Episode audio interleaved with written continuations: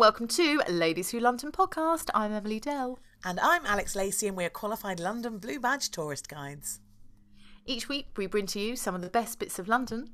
We talk about our favourite people, places, and events with a bit of information, a lot of laughs, and a whole lot of fun. We can be found on Instagram at Ladies Who London podcast and on our website, guideemily.com. And alexlacey.com, as well as Ladies Who London podcast, the dedicated website for information about us and the podcast and what we're up to. Well, we've certainly had our coffee today. Best, yeah. Had my Weetabix. had our Weetabix. Well, Alex, I have to say, for half past nine in the evening, I think that was pretty good for us. That was not bad. That was not bad at all. bad. Um, and I'm sorry if you can hear loads of background noise. It's so warm tonight. I've got the, the doors to my conservatory open, so there are there are birds and aeroplanes and things happening outside. So apologies. Background noise. Well, it's lovely to hear that kind of noise. It's nice to be able to have the windows open because it is absolutely. Uh, well, I mean, I'm sunburnt right Baking. now. I have to say, I am. Yeah, it is baking. But for once, you're not in the noisy flat with the squeaky chair. Oh, I'm actually in a hotel. Yeah. Ooh. Where are you? Um, I'm, so I'm in the Cotswolds in a hotel called the Lygon Arms, and I'm on a on a garden tour. yeah. So I'm a, I'm away from the Baba, which is How's that? ridiculously emotional. It's well, I'm getting kind of updates, and Nick has been uh, showing me kind of like a because we get a little piece of paper that tells us what she ate and how she's been doing at nursery and stuff. So he's been sending me that, and we had a FaceTime yesterday, and she just couldn't, you know, care less or even look at me, and I was like, "Give me a kiss, give me a kiss," you know, doing all those annoying things that you don't want someone to do on the phone. Um, but yeah, I'm getting through. Good. And how long are you away for? Sausages in the morning help. Um, how long am I away for? Until Saturday. Oh, so that's a that's a decent amount of time. Yeah. Yeah, yeah. But how are you? I'm well. I'm well. I am snowed under with work at the moment. Um, just crazy busy. Um, I don't think I've really mentioned this on the podcast because I haven't. The website's still not up because it's taking a while to do. But um, I set my own business up this year, and it is going like the clappers. It's And bananas, isn't it? It's really like just exploded. Yeah, it really has, and in a really crazy way. In that, um, I kind of didn't expect it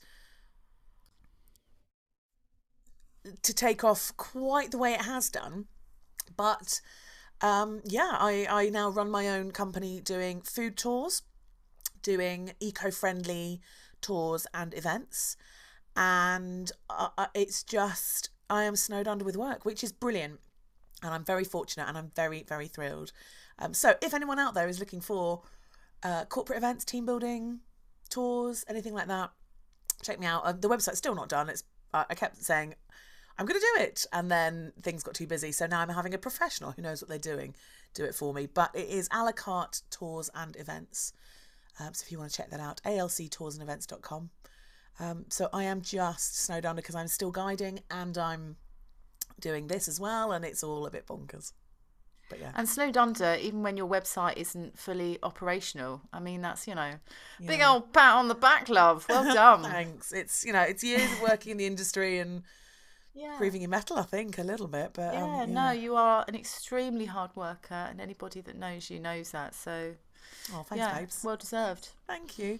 But yeah, it's it's. I mean, this I don't know. We was, I know they say this every week, but it is so busy, and I've never known a season like it. And things are coming in thick and fast every moment. You know, every day there's a new inquiry and or several, and it's it's it's crazy. So um, Yeah. you know, we mustn't moan because one extreme to the other, but we are both on our knees at the moment, aren't we? we are praying for forgiveness every day. Pray Um, no, it's fabulous. It's good to No, be working. Good to be out there. Amazing. Um, so last week, what on earth did we talk about? We talked about James Barry, the magnificent James Barry, uh, slash Margaret Ann Bulkley, um, and the story of the, the sort of the first female doctor, even though Yeah. she was passing as a man to get the uh, the, the accreditation to get the the um, Yeah. uh, The respect, really. the- yeah, the respect essentially, and we don't know whether um, James was, uh, you know, sort of a, a trans man or a woman who decided that if she wanted to get what she wanted to do, that she had to, you know, dress and, and, and present as a man. We, we don't know. It's a, it's a story that's filled with questions and uh, and mysteries, which is very, very interesting. So there we go. That was last week. That was last week. And do you remember what you chose for your podcast pedestal? I do, I do. Although um, I forgot to put it on my podcast, uh, on my Instagram, just because I haven't, I've barely been on Instagram uh, this month. But um, I, I voted for James caring for Lord Somerset towards the end of Lord Somerset's life. Although it was, wasn't really JB, it was JM that you put on the on the. On Yes, the I made a little mistake. I thought, oh, maybe you're not going to mention it. That would be good, but you have. So, yeah, so I don't know if you know, but I uh, I'm responsible for the old polls on Instagram, and um, for some reason, because it's James Barry, I was thinking of JM Barry, the Yeah, creator of can Peter. Pan, so I said JM. Um, so sorry about that. If there was any confusion out there, I mean, people still voted. People still did vote, so it's all good. And what was your uh, Yeah. your option? so mine was um, the Earl. Who was it? The Earl of Buckley. Um, yeah, Buchan actually, I think. Yeah. Buchan. Oh, if I spelt I spelt that wrong on the poll as well. Bloody hell! It's fair, I I didn't didn't give the spelling listen. for that one. That's fine. That's fine. Um, yeah, so just kind of having his back really, and any time kind of he came towards a bit of a wall in terms of somebody about to kind of suspect who he or she was, he um he very much had their back. So I went for that. Yeah, and that was a great choice. And the listeners thought so as well because uh, it went about 55% to you and 45 to me. 55 45. Whoa. Yeah. Yeah. Wow. Okay, well, it's incredibly Well close at the moment. I think that means I'm one ahead of you I think again. it does. I think you're one ahead. Fabulous. Thank you very much, ladies and gentlemen out there. So, where are we going this week? So this week, um, where did the wheel land? It landed. Oh, it landed in Crystal Palace. Oh, it did, didn't it? Yes. I say that as if I don't know what I'm talking about. I am, of course, talking about the Crystal Palace, and I'm I'm going to talk about kind of the building, the area that we know of today as Crystal Palace, and a little bit about the Great Exhibition as well. Yeah, and uh, you into it? it makes me think of the one that we did a few weeks ago, which was the the Royal Aquarium, and that same sort of thing of it being this massive edifice with loads of stuff in there. Except this was a lot more successful from what I uh, from the little I know about it. So I am going to talk about the Crystal Palace. And with this, we need to go back in time a little bit and we need to talk about the Great Exhibition, which I think we've mentioned here and there. Yeah, we Have have. we? We I think we also keep saying, "Oh, we must do an, an episode on the Great Exhibition," but we we never have. So yeah, perfect Oh, okay. So, uh, just to say a little bit about it. So, we're in 1851, and it's decided there needs to be a form of exhibition in London which showcases things that have been made by people with their own hands around the world. And of course, this is the 19th century, and not everybody can go to these, you know, places around the globe and experience what people are doing. And this is the time when we have Queen Victoria and her husband, Prince Albert, on the throne. And Prince Albert, in particular, was a huge lover of educating people, educating people of, um, you know, all sorts of different statuses. If you didn't have that much money, it's important for you to know what is going on around the world. So um, they knew they wanted an exhibition. They knew it was going to be from May until October in 1851, so it wasn't a permanent exhibition. And in terms of a building, they wasn't too sure what it should be housed in, and they kind of put it out. They invited people to, um, you know, place in a design. And the only thing that they kind of said to architects and designers is it needed to be temporary. So it needed to be something that could easily be moved. It needed to be simple, so not too lavish, and as cheap as possible, and um, like cheap.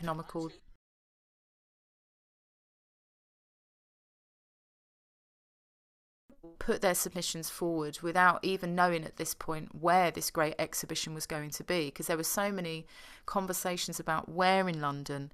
It was either going to be over at Wormwood Scrubs at some point. Oh, wow. Um, it was going to be at Battersea Park, the Isle of Dogs, which would have been really weird to think today, because obviously that area, you know, had nothing really there. It was kind of a bit of a Yeah. bit of a, a dumping ground, or just kind of uh, this open, empty site. Victoria Park, which I think would have been pretty cool actually. Victoria Park was the first public park to be open uh, for people, um, or Regent's Park. But we know, of course, that in the end they went for Hyde Park. And one man of many uh, came forward with a design, and this was a, a gardener, and he was called Joseph Paxton. And this is a name that comes up quite a lot, doesn't it? Yeah, yeah, and I'm I'm trying to think why. What do we know? So, uh, well, he was very well known as a gardener, and he was really well known to put uh, glass buildings together. So, for instance, he created this glass house on the Chatsworth estate. He has connections to Kew Gardens as well. Did we talk about him on the one where we talked about the um, Chelsea Physic Garden? Did he pop up on that? his one, name definitely came up because he was he was somebody that travelled a lot. You know, he was somebody that certainly would have been interested in plants that would have been used for medicinal purposes. He would have been well connected with people that were going on expeditions and bringing different, you know, plant Ah. life and samples back. So I wouldn't be surprised if we if we did. Okay, interesting. Yeah, so he put his design forward and his design was made out of glass. So it was this huge greenhouse. It almost looked like a bird cage and it was made with cheap but very strong glass. And it had to be big enough to hold about 14,000 exhibits from around the globe. And I can't even I can't even begin to imagine the person or the people behind sorting out all of these different deliveries that are coming from Canada, India, and because you had kind of like fire engines, you had pottery, you had fabrics, um, there was a 50 kilogram lump of gold, folding pianos, rare diamonds on display. Everything wasn't there. It was crazy. Wow. Yeah, and and so yeah, there's a lot of stuff that needs quite a lot of specialist attention. So you can't just sort of dump it in there and hope for the best. It's got to have the right conditions and all of that, really. Exactly. And you've got thousands of people coming to see it from not just London and England, but different people around Europe as well that want to make the journey and come over, especially because they know it's only going to be there from May until October. Yeah. And it's it, it, they put so much money, I'm sure, in the advertisement and what the advertisement was of the day was obviously very different to now. But so many people would have spoke about it and wanted to see it. And you had uh, a magazine company, which I'm sure we've mentioned before, called Punch, and they are the ones responsible for calling it this Palace of Crystal, the Crystal right. Palace as we know today. Oh, so that wasn't the name it was given initially then? No, so this was given by Punch, so a Palace of Crystal, which then got turned round in the papers to a Crystal Palace. So I think if you were walking up to it, you'd say this is the Great Exhibition, you know, the Great Exhibition Hall Oh yeah, I suppose so. and you had trees in there and of course because you've got glass there is no interior lighting so they're not going to have late night exhibitions as soon as the sun starts to go down and of course it's may until october so you've got the sun in the sky until at least about maybe 6.30 in october and after that of course people start to leave um, now, after the exhibition, so we're going to come forward a bit. We're not actually going to talk about too much about what happens inside because I want to talk about the building and where it moved to. Um, they thought, right, okay, well, we want to put it somewhere else. It's a fabulous building. Joseph Paxton has created something that a lot of people marvelled over, and it wasn't just all the items on display. The building brought people over and was like, wow Yeah. walking up to the park and just seeing, especially if it was a sunny day, all of the light hitting those panes of glass, it would have been like, oh my god. Yeah, it probably would One have kind of largest- twinkled. It would have looked like crystal, wouldn't it? It would have. Yeah, it would have almost It like. would. Yeah. And especially if you were on the other side of the glass where they were displaying all the gold and the diamonds and the gems, because you think about the light hitting that, you go, oh my god, I need to get into that little bit there. That's exactly it. Yeah. Now, uh, there is an area in London today which is called Crystal Palace, uh, which is in South London. And originally, before the building moved to this area, the area or the, the kind of the land that it's on was known as Penge Common and was within Penge Place. And Penge still exists today, doesn't it? It does. I like to call it Penge to sound a bit uh, a bit fancy. Penge. Oh, that reminds me of I used to live in um, Turnpike Lane, and me and my Ah. friend used to call it Turnpike Lane. Turnpike Turnpike Lane. Lane. Ah, love it. Make it sound a lot more fancy. So what did you call it? Penji. Uh, Pongé. oh, sorry, Penji. Penji. Pongy. Penji. Pongé. Penge. Well, Penge got a little bit smaller because the area that was known as Penge Common suddenly became known as the Crystal Palace. So we have this reconstruction which takes place in Ponche next to a hill called Sydenham Hill. and it got changed slightly, it got modified. So the main gallery and the main section in the middle, this was redesigned. It was covered with actually a new kind of roof. It was a vaulted kind of barrel roof. So they changed the glass design a little bit. So you'd look up and you'd see this kind of this barrel shape as opposed to it being quite flat or in parts a bit like a like a diamond or a slanted roof. Okay. Um, it was also uh, made higher. You had um, a new facade. You had new terraces, stairways going up, and and actually the stone stairways, which were produced for the Crystal Palace, for it to move in Penge or Penge, um, they still are there today. So you can Oh, actually still walk up the stairs and imagine that you are entering the the Crystal Palace. And where where Not are give they? game away. Uh, what the stairs? Yeah. Oh, they're there. So if you go to the area known as Crystal Palace and you go out to Crystal Palace uh, station, Yeah. um, you literally walk over, you will see this huge, um, uh, like television tower. If Mm-hmm. you walk towards the television tower, there it's right there, and you can see the indentation. I mean, I don't want to fast forward too much because people might not know what happened. oh, I see. Um, Is that now? Is that the steps- television tower that I always tell people is uh, is is the Eiffel Tower that you can see from top of the building? Yes, that's the one. Yeah, that's the one. Yes, that's the one. fooled- that's the one. So when you think a- of Crystal Palace, what's that? Sorry. I've- It's fooled many an unsuspecting person when I say, "No, that's the, you can see the Eiffel Tower from top of St Paul's." I'm sure a few people would believe. Um, yes, so it's yeah. If if you went into a shop in the area and you said I want a postcard of Crystal Palace, you'd probably get a postcard that had uh, a big green park with that television tower. Yes. But before that, you you know before the disaster that I'm going to tell you happened, you would have certainly have got a postcard of this wonderful glass building. yeah.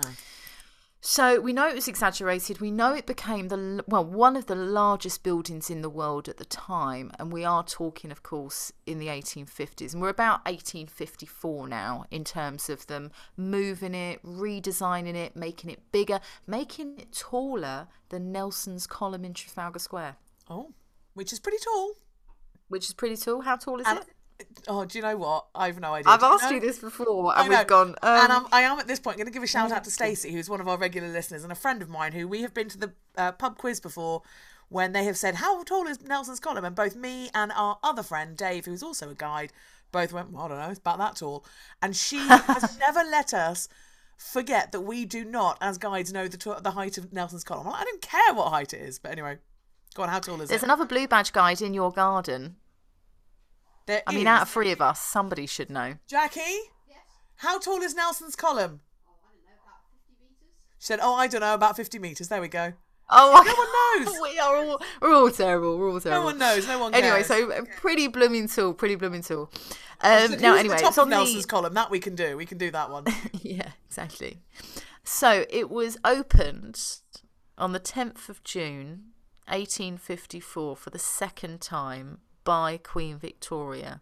So she was certainly excited, or, you know, I don't know if she was made to go and open it, but Oh, she would have opened the original one at Hyde Park. Yeah, probably. Gone all the way up to the South London to Penge. Bonjour. Um, Bonjour. And actually, it was must have been very well known and very popular in terms of this grand opening because there were about forty thousand people there to watch Queen Wow. Victoria open it. Yeah, and actually, this is when two rail stations open up for the new Crystal Palace, which was an exhibition centre still when it moved. So they the main thing was that they wanted the interior to be used. They wanted to have things on display that people could go and still see. So they had two stations. One was called Crystal Palace High Level, and one was Crystal Palace Low Level. I could almost see that um, coming. Yeah, the low level actually still exists today. All right. And if you come out the station, you know you can't miss that big television tower and then as I say, you'd see eventually these steps and the indentation of where the palace used to be. Um, so the exhibitions inside, oh my god, they had so many things, and I had no idea.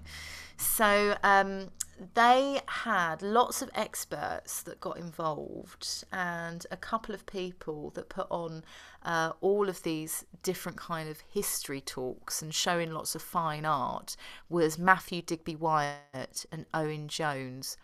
And Wyatt in particular is quite well known for his sculptures, one of which is actually in the V&A of this fantastic dog, which I think was on display dog? at the second Crystal Palace.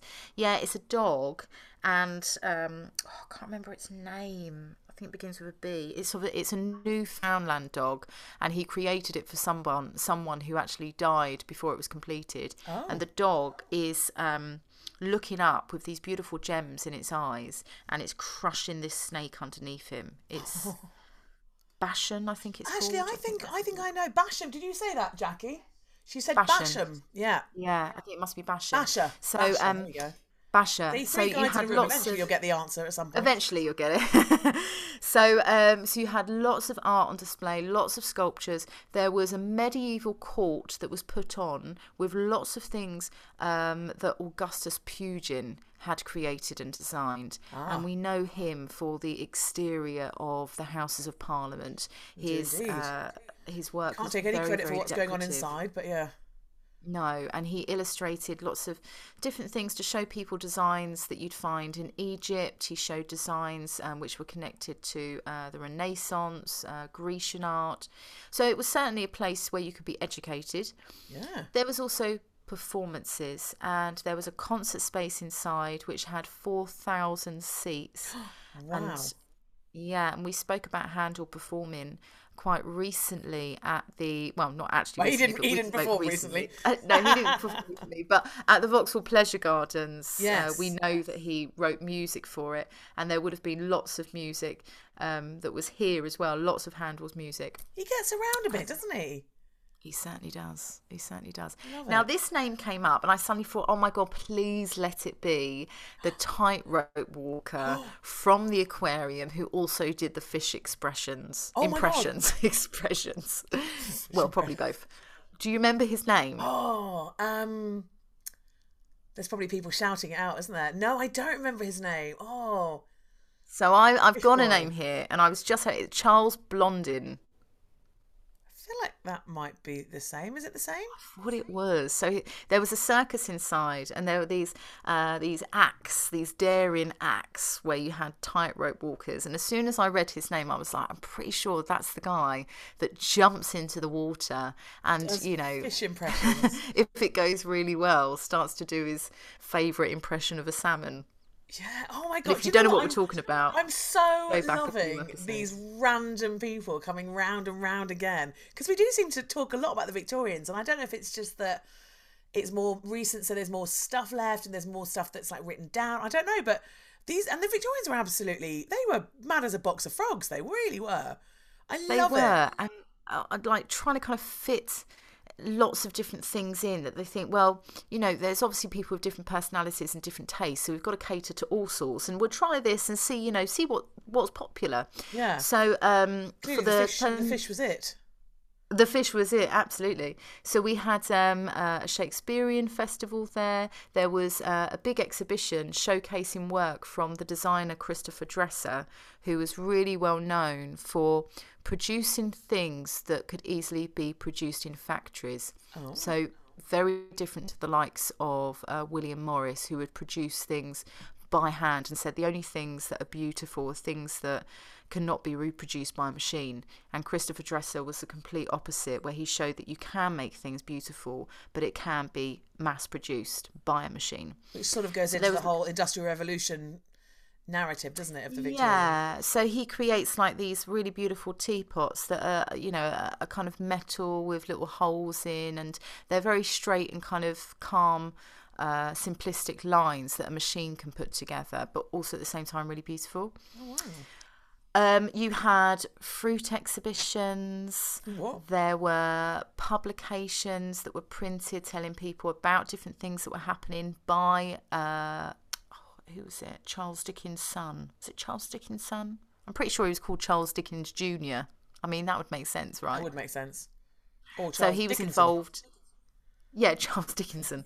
Um, so he was involved in writing the little pamphlets up and telling people what was going on. wow. You had pantomimes. There was exhibitions to do with cats, and actually, this particular cat exhibition that went on was put on by a man that you might have heard of, Harrison Weir. I don't think I have. But hang on, can I just say, what what's a cat exhibition? So it's kind of like a. Basically, it's like crafts, but for cats. Oh. So it's the 19th century version of cats walking up and down a catwalk, and you kind of, you know, looking at the fur, looking at the breed, looking at the Oh, owner, and seeing seeing how fantastic they are. And they they obviously got somebody who was very linked with cats in the 19th century, and this is Harrison Weir. And if you look at old Christmas cracker designs. The first ever Christmas cracker designs, which were created by a man called Tom Smith, they have these fabulous prints, and there are these posters of crackers um, being advertised with cats. And their main kind of poster illustrator was Harrison Weir, who would get cats who were smoking like cigars, pulling crackers. Oh my god, that's brilliant. I kind of love it. Have you not seen these? They No, are I haven't. mental. And he was like, he was just obsessed with cats, this painter. and he was asked by Tom Smith to produce all of these random posters and campaigns for Christmas crackers. That's hilarious. Um, pigeon shows. I mean, please God don't bless tell me this is a, this is this is a a beauty pageant of pigeons because I'm not sure I can handle Can that. you imagine? Can you imagine? One of them's got lippy on, one of them's lost a foot. God. So what is um, show? Is it like the cat the cat pageant? I guess so. I mean, this is the time in the 19th century where pigeons were probably looked at quite differently to how they're looked at now. I don't think they were looked at as pests so much. And perhaps, I don't know, did people keep pigeons in the 19th century with their pets? I would have thought so. I mean, you've always had pigeon fanciers, haven't you? And people who race them and stuff like that. But Yeah, yeah. So maybe that's what it was. Maybe it was more kind of a, a sports, a sport kind of thing. A thing. Um, there was honey shows, flower shows, motor shows, um, African exhibitions. Um, just so much, so much information. But it was on every day of the week, and of course people would work, so not many people came, and it didn't make much money. oh really? Yeah, yeah, yeah, yeah. I mean, on the weekend, it was fantastic because obviously people had the day off and they would go in there. And a little bit like the original Crystal Palace, there were places where you can eat and drink, and you know, it would make a bit of money like that. But And so this one was supposed to be a permanent version, was it? yeah, absolutely, it was going to be there for as long as possible. It was a little bit like the modern day Millennium Dome, I would say, where they had ah. so many high hopes for this permanent exhibition space that just was a massive flop, wasn't it? Yeah, I mean, it, yeah, yeah, it kind of was. Heartbreakingly so, but yeah. heartbreakingly so. I mean, now obviously it turns turns in quite a lot of money because it's the O2. But yeah. yeah, Oh, Alex. yeah. Oh, sorry, I suddenly freaked out. There, my my laptop just went black. I suddenly thought Oh. I'd lost you. No, It's I'm right, here. Hello. Hello. Can't get rid of me that Um, quickly. Now, during the First World War, so in the early 1900s, the area in the building was actually used for naval training, and the Crystal Palace momentarily got a new name, which was HMS Victory V1. Well, it's, it's quite a mouthful. quite a mouthful, informally known as HMS Crystal Palace, which I think is a lot better. Yeah. Yeah. And um, yeah, it's where about 125,000 men or, men or so from the Royal Navy Division and various volunteer services for the Royal Navy, it's where they trained for war. Um, so I don't know if that point that they would have kind of cordoned off the area, or you could still walk up and kind of view what was going on. Mm, probably, not. I would imagine that you'd, you'd yeah, it would be a a spot for, for, for not not being able to wander up anymore. Really, I don't know. No, and I, I don't know if it was there because there was already a link to war because the Imperial War Museum has moved a couple of times, and today it's um uh, you had well you told us fantastically all about the uh, the Bedlam Hospital, which is now the Imperial War Museum, and before that it was over at South Kensington, and before that it was actually within this section so it was within or like kind of in and also partly out of the crystal palace. So it's kind of where the idea of this war museum started where lots of war Oh, items see. were on display. Oh, and then eventually it moved of course. Yeah. Um, now, because it wasn't making much money, there were there was well, a lot of people were quite keen to get rid of it, and they needed um, well, they needed somebody's help to try and to try and save the palace. So you had the Earl of Plymouth who came forward, and this is in 1911 at this point, and he said, "Right, well, I will buy Crystal Palace, so it'll be mine." I'm going to buy it. So he did so for £230,000, which the equivalent is about £24 million today. So the Earl of Plymouth, you know, if you were rubbing shoulders with him in the early 1900s, then he could certainly buy you a diamond or two.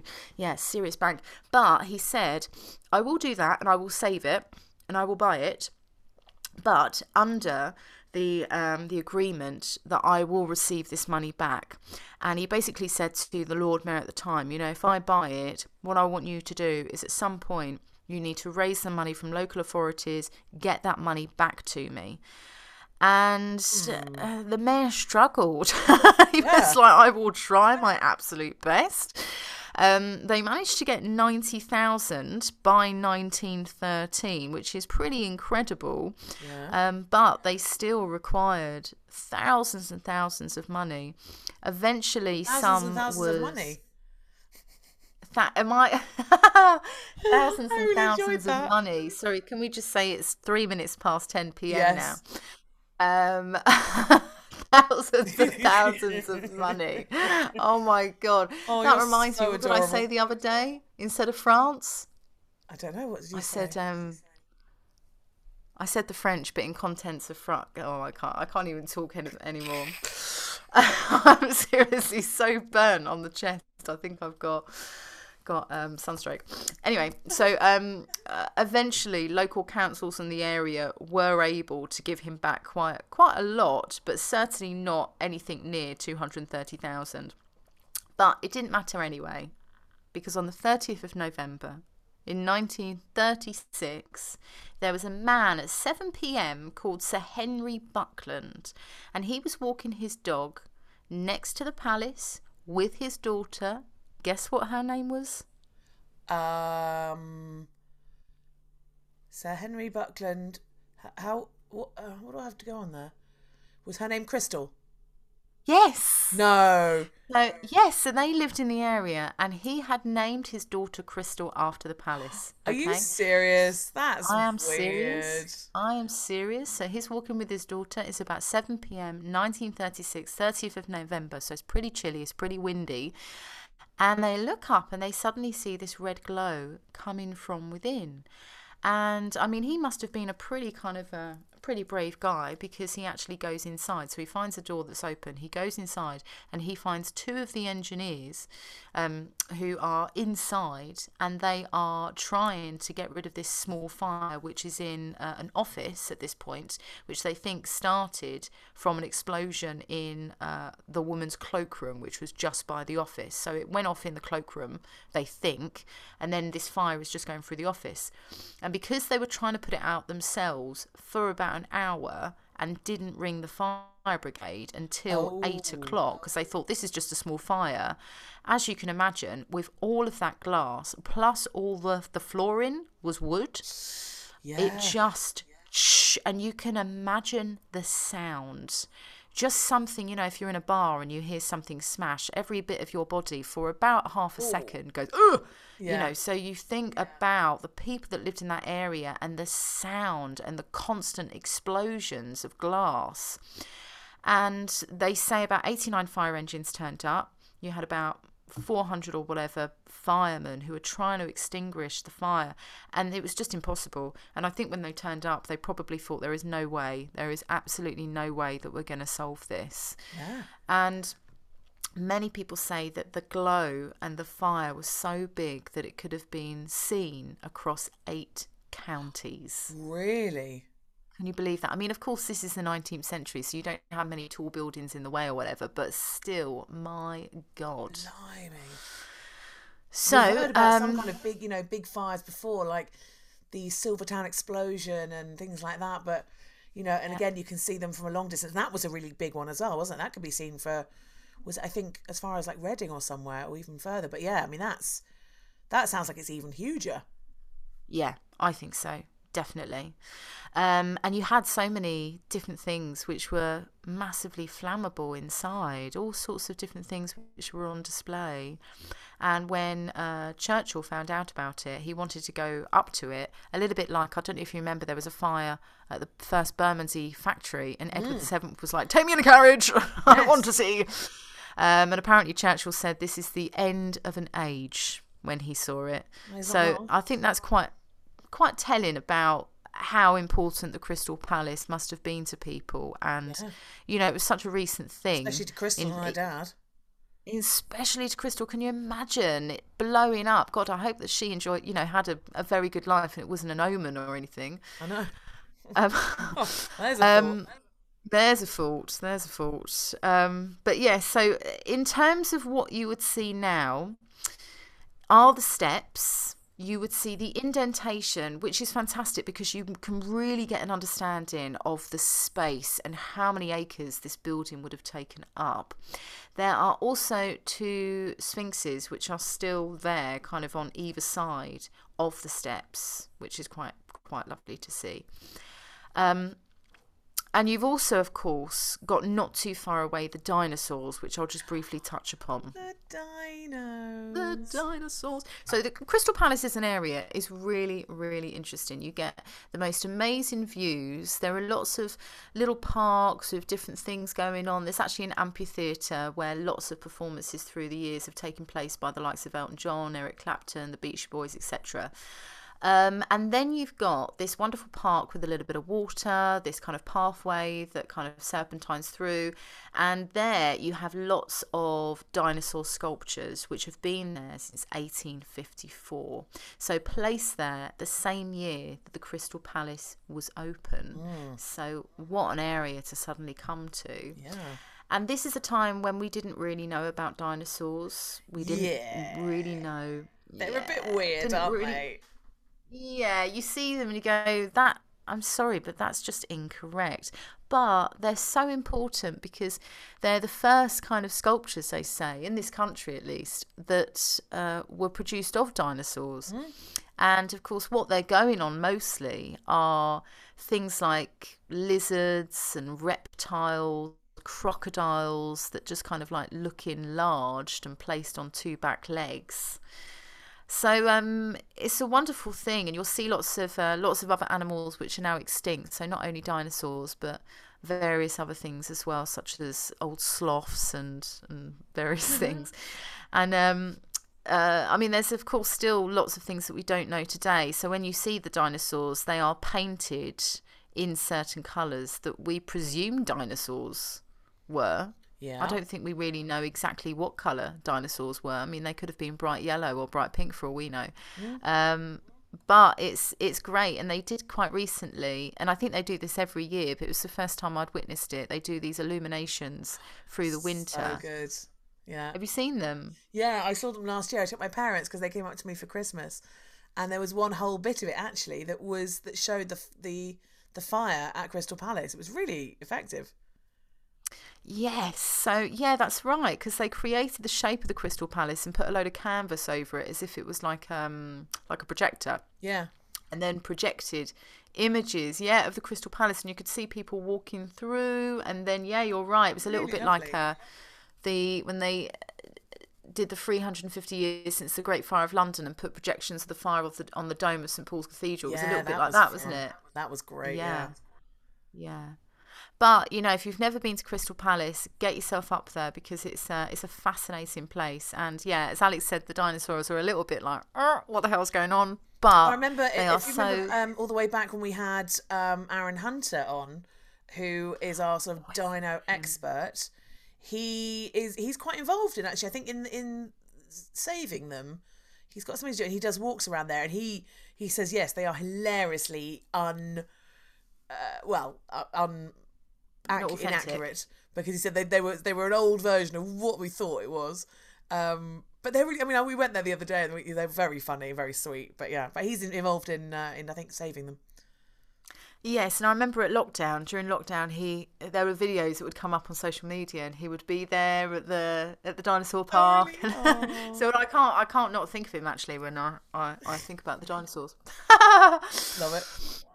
But there we go. So that's a bit of information today about the Crystal Palace. Amazing. Thank you so much, Em. That's brilliant. And I have to say, I haven't actually been to see the stairs and the bit where, um, uh, you know, the the Sphinx is. I'd really quite like to go and see that because I, I haven't really Yeah. ever twigged on where that is. But uh, Yeah. yeah, fun for fun. Cool. Oh, Jackie's asking a joke. What do you call a dinosaur with no eyes? Um, uh, don't you think you saw us? Hey, I think it's that. Is, do you think you saw us? Yep. Oh, wow! I never get jokes. I mean, I didn't fully get that one, but What do you what? Sorry. What do you call a paleontologist who can't get up in the morning? bony. Lazy bones. There we go. Oh, I knew there was a bone in there somewhere. Brought to you bone, by a child's five year old five year old uh, joke book somewhere in the world, I'm sure.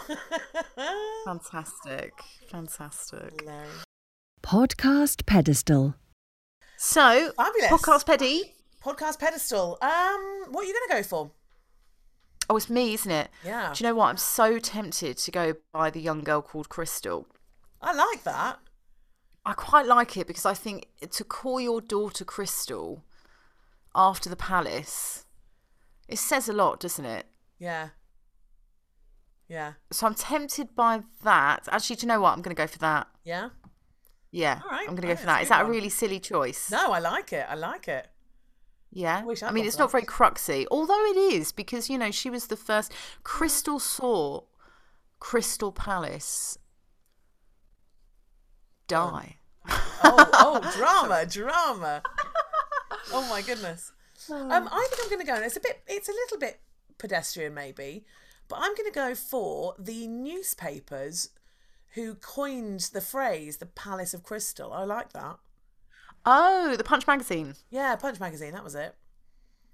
Yeah, Punch magazine calling it the the Palace Palace of Crystal because you can imagine them sort of. And you talked about the twinkling of the jewels and all that kind of thing, and I like the idea of somebody kind of rounding the corner and just seeing this amazing thing in front and just going, "Oh, it twinkles! It's like crystal."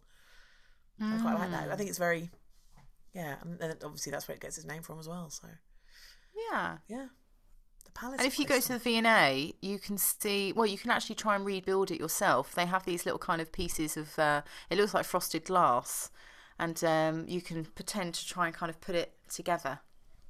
Oh really? Yeah, and they've also got an image of what it was going to look like when they redesigned it and put it in Sydenham. So it, they were going to, um, it was going to look a little, a little bit like the Empire State Building. Oh wow! It was going to be this huge vertical thing. But obviously they threw that out the window and thought, no, let's just keep to the original. Yeah, I quite like that sort of there, the low, the slightly lower rise uh, version. Yeah. Yeah, that's Yeah. Uh, those. So those are your choices this week, gang. It is either the Palace of Crystal, coined by Punch magazine, or it is Crystal herself, named by the palace that she, we assume, was born alongside. Yeah.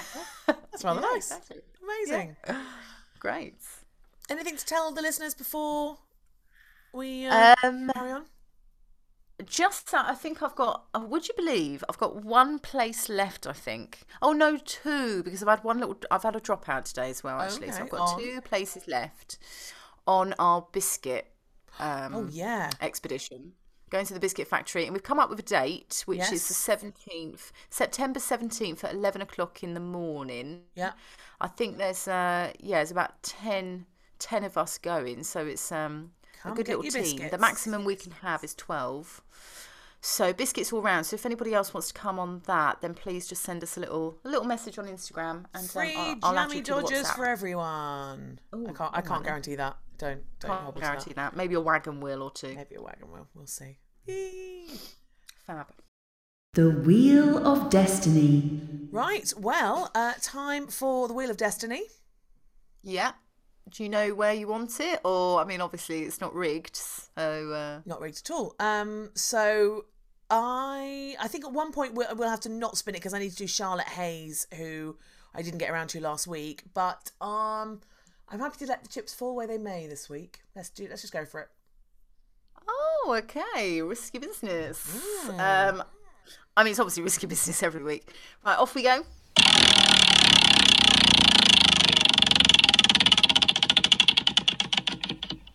Hello, King's Cross. Oh, King's Cross. Okay. Um. Oh, Oh, I'm just going to bring up a map because I think better when I'm looking at maps. Now, let's see. Oh, a te- ooh, now, this is kind of King's Cross. It's a little Okay. bit further away from King's Cross, but it's sort of in between a couple of areas and it could realistically be the edge of King's Cross. Can I go for the Foundling Museum? In, Tor- in oh I Torren love Fields? that museum. Yes, yes, yes. Yeah, definitely. It's such a sweet little story. Well, quite a big story, but yes, please, that'd be lovely. I'll go for that. Yeah, it's sort of on the edge of it, so I'm going to count it. I'm going to count it as that. Um, Yeah. Oh, and we, we, we've, we've done that before, I'm sure, where we've been just on the border, I think if not a few miles away. much more, yeah, much wider. Yeah, I'll book. allow it, love. and I did do the Foundling Museum a while ago on Global Tea Break on Instagram, but that was like about two years ago. So I I'm going to remember, I it. remember. But I will warn everybody, it's a bit of a tearjerker. It's a massive tearjerker. Bring your tissues. Um, Yeah. But it's a great story, and I think one that I'd quite like to tell. So let's do that. Yeah. Lovely. Sound like a plan? Great plan. Fabulous. Great well, that's next week sorted. Lovely. Lovely. That's it for this week. That's it. Two very tired guides who are getting through June. That's uh, yeah, getting through. June. We'll have more energy for you all, I'm sure, when we, we reach the end as of we July. approach the uh, the hundredth episode, which is uh, not too far Yes, which uh. Alex and I were going to have a good good talk about. So Yeah. we're gonna have a, yeah, a summit, a meeting. And uh, see what we're gonna do. There we go. Absolutely. Wonderful. okay, well, See thank you next for week. joining us as ever. See you next week. We love you all. Take care. Put your sun cream on. Yeah, look after your skin. Moisturise. Moisturise. See you next week. Bye.